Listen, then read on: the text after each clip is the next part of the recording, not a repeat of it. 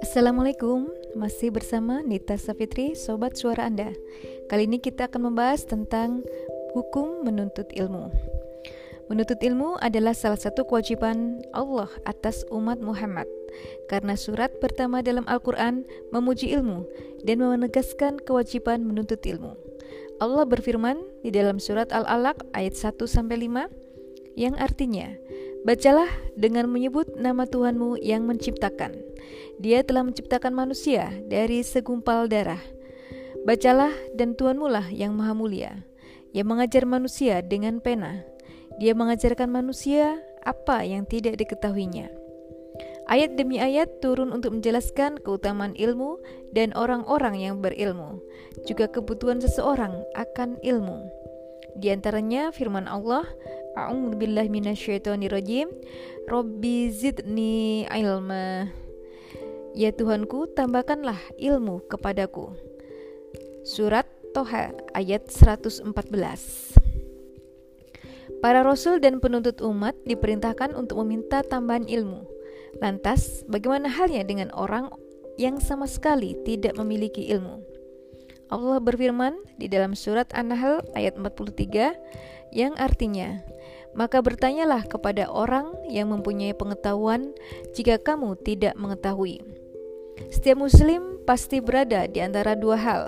Pertama, tidak tahu, sehingga ia bertanya kepada orang yang berilmu hingga tahu. Kedua, tahu, sehingga ia mengajari orang yang tidak tahu ketika ditanya. Allah menyampaikan keutamaan orang-orang yang berilmu melalui firman-Nya di dalam surat Az-Zumar ayat 9. Katakanlah, apakah sama orang-orang yang mengetahui dengan orang-orang yang tidak mengetahui?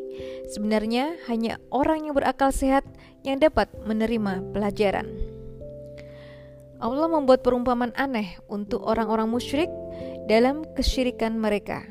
Allah berfirman, Perumpamaan orang-orang yang mengambil pelindung selain Allah adalah seperti laba-laba yang membuat rumah. Dan sesungguhnya rumah yang paling lemah ialah rumah laba-laba. Sekiranya mereka mengetahui, sungguh Allah mengetahui apa saja yang mereka sembah selain Dia, dan Dia Maha Perkasa, Maha Bijaksana. Dan perumpamaan-perumpamaan ini kami buat untuk manusia dan tidak ada yang akan memahaminya kecuali mereka yang berilmu. Surat Al-Ankabut ayat 41 sampai 43. Perhatikanlah wahai hamba-hamba Allah sekalian, bagaimana Allah membatasi hanya orang-orang yang berilmu saja di antara seluruh alam yang bisa memahami perumpamaan-perumpamaan dan maknanya. Allah berfirman, dan tidak ada yang akan memahaminya kecuali mereka yang berilmu. Allah juga berfirman di dalam surat Ar-Rum ayat 22 Sungguh pada yang demikian itu benar-benar terdapat tanda-tanda bagi orang-orang yang mengetahui. Allah juga memberitahukan bahwa orang-orang yang berilmu itu memiliki tingkatan ilmu yang berbeda dengan maksud agar orang yang berilmu tidak terperdaya oleh ilmunya, sehingga mendorongnya pada kesombongan dan rasa kagum terhadap diri sendiri. Allah berfirman dalam surat Yusuf ayat 76, A'udzu billahi minasyaitonir rajim. Wa fawqa kulli ilmin alim. Yang artinya, dan di atas setiap orang yang berpengetahuan ada yang lebih mengetahui. Ilmu yang wajib itu ada dua macam. Pertama, ilmu aini, yaitu ilmu yang wajib diketahui oleh setiap muslim dengan cara belajar atau bertanya. Kedua, ilmu kifai, yaitu sesuatu yang jika sudah dilakukan sebagian, kewajiban gugur bagi yang lain. Berdasarkan klasifikasi ini, ilmu-ilmu aini adalah ilmu mengenal Allah, mengenal apa saja yang ia suka dan yang ia benci, mengetahui balasan di sisinya bagi para walinya dan sisanya untuk para musuhnya. Termasuk dalam kategori ilmu ini adalah ilmu tauhid, ibadah dengan segala jenisnya, seperti toharoh, sholat, zakat, puasa, dan haji. Sedangkan ilmu-ilmu kifai adalah ilmu-ilmu muamalat dengan berbagai jenisnya, seperti jihad, hukum-hukum menjatuhkan keputusan di antara sesama manusia, dan ilmu selain ilmu-ilmu wajib. Selain ilmu-ilmu wajib, boleh dipelajari ataupun tidak, seperti ilmu tentang produksi. Hanya saja di tengah-tengah umat harus ada yang menguasainya. Jika tidak ada seorang pun yang menguasai ilmu produksi, maka seluruh mukallaf berdosa. Sampai akhirnya ada seseorang yang menguasai ilmu tersebut di mana umat akan mengalami bahaya jika tidak ada seorang pun yang mempelajari dan menguasainya. Ketahuilah bahwa keutamaan ilmu dan orang-orang yang berilmu sangatlah besar. Mengetahui keutamaan ini akan mendorong orang mukmin untuk menuntut ilmu dan berusaha mendapatkannya. Berikut kami sampaikan sejumlah nas-nas terkait keutamaan ilmu dan orang-orang yang berilmu. Allah berfirman di dalam surat Fatir ayat 28. A'udzu billahi minasyaitonir rajim. Innama yahsyallaha min ibadihil ulama. Yang artinya di antara hamba-hamba Allah yang takut kepadanya hanyalah para ulama. Allah membatasi rasa takut hanya dimiliki para ulama. Adapun orang-orang yang tidak berilmu, mereka terhalang dari rasa takut kepada Allah. Siapa takut kepada Robnya, ia taat kepadanya. Dan siapa tidak takut kepada Robnya, ia tidak taat kepadanya. Siapa taat, ia selamat. Dan siapa durhaka, ia binasa dan rugi. Ayat berikut ini juga sudah cukup menunjukkan keutamaan ilmu. Di dalam surat Al-Mujadilah ayat 11 yang artinya niscaya Allah akan mengangkat derajat orang-orang yang beriman di antaramu dan orang-orang yang diberi ilmu beberapa derajat. Perhatikanlah bagaimana Allah secara khusus menyebut orang yang berilmu dan mengistimewakan mereka dengan mengangkat derajatnya. Di dalam surat Al-Imran ayat 18 yang artinya Allah menyatakan bahwa tidak ada Tuhan selain Dia. Demikian pula bahwa para malaikat dan orang berilmu yang menegakkan keadilan.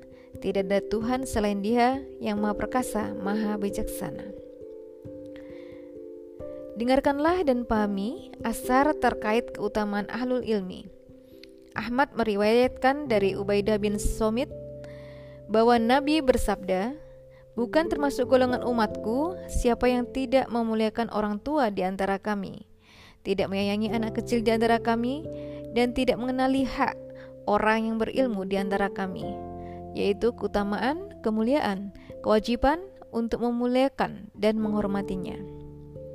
Al-Bukhari meriwayatkan bahwa Nabi menyatukan setiap dua korban perang Uhud dalam satu liang kubur. Kemudian beliau bertanya, siapa di antara keduanya yang lebih banyak hafalan Al-Quran? Ketika beliau ditunjukkan pada salah satu di antara keduanya, beliau mendahulukannya di liang lahat.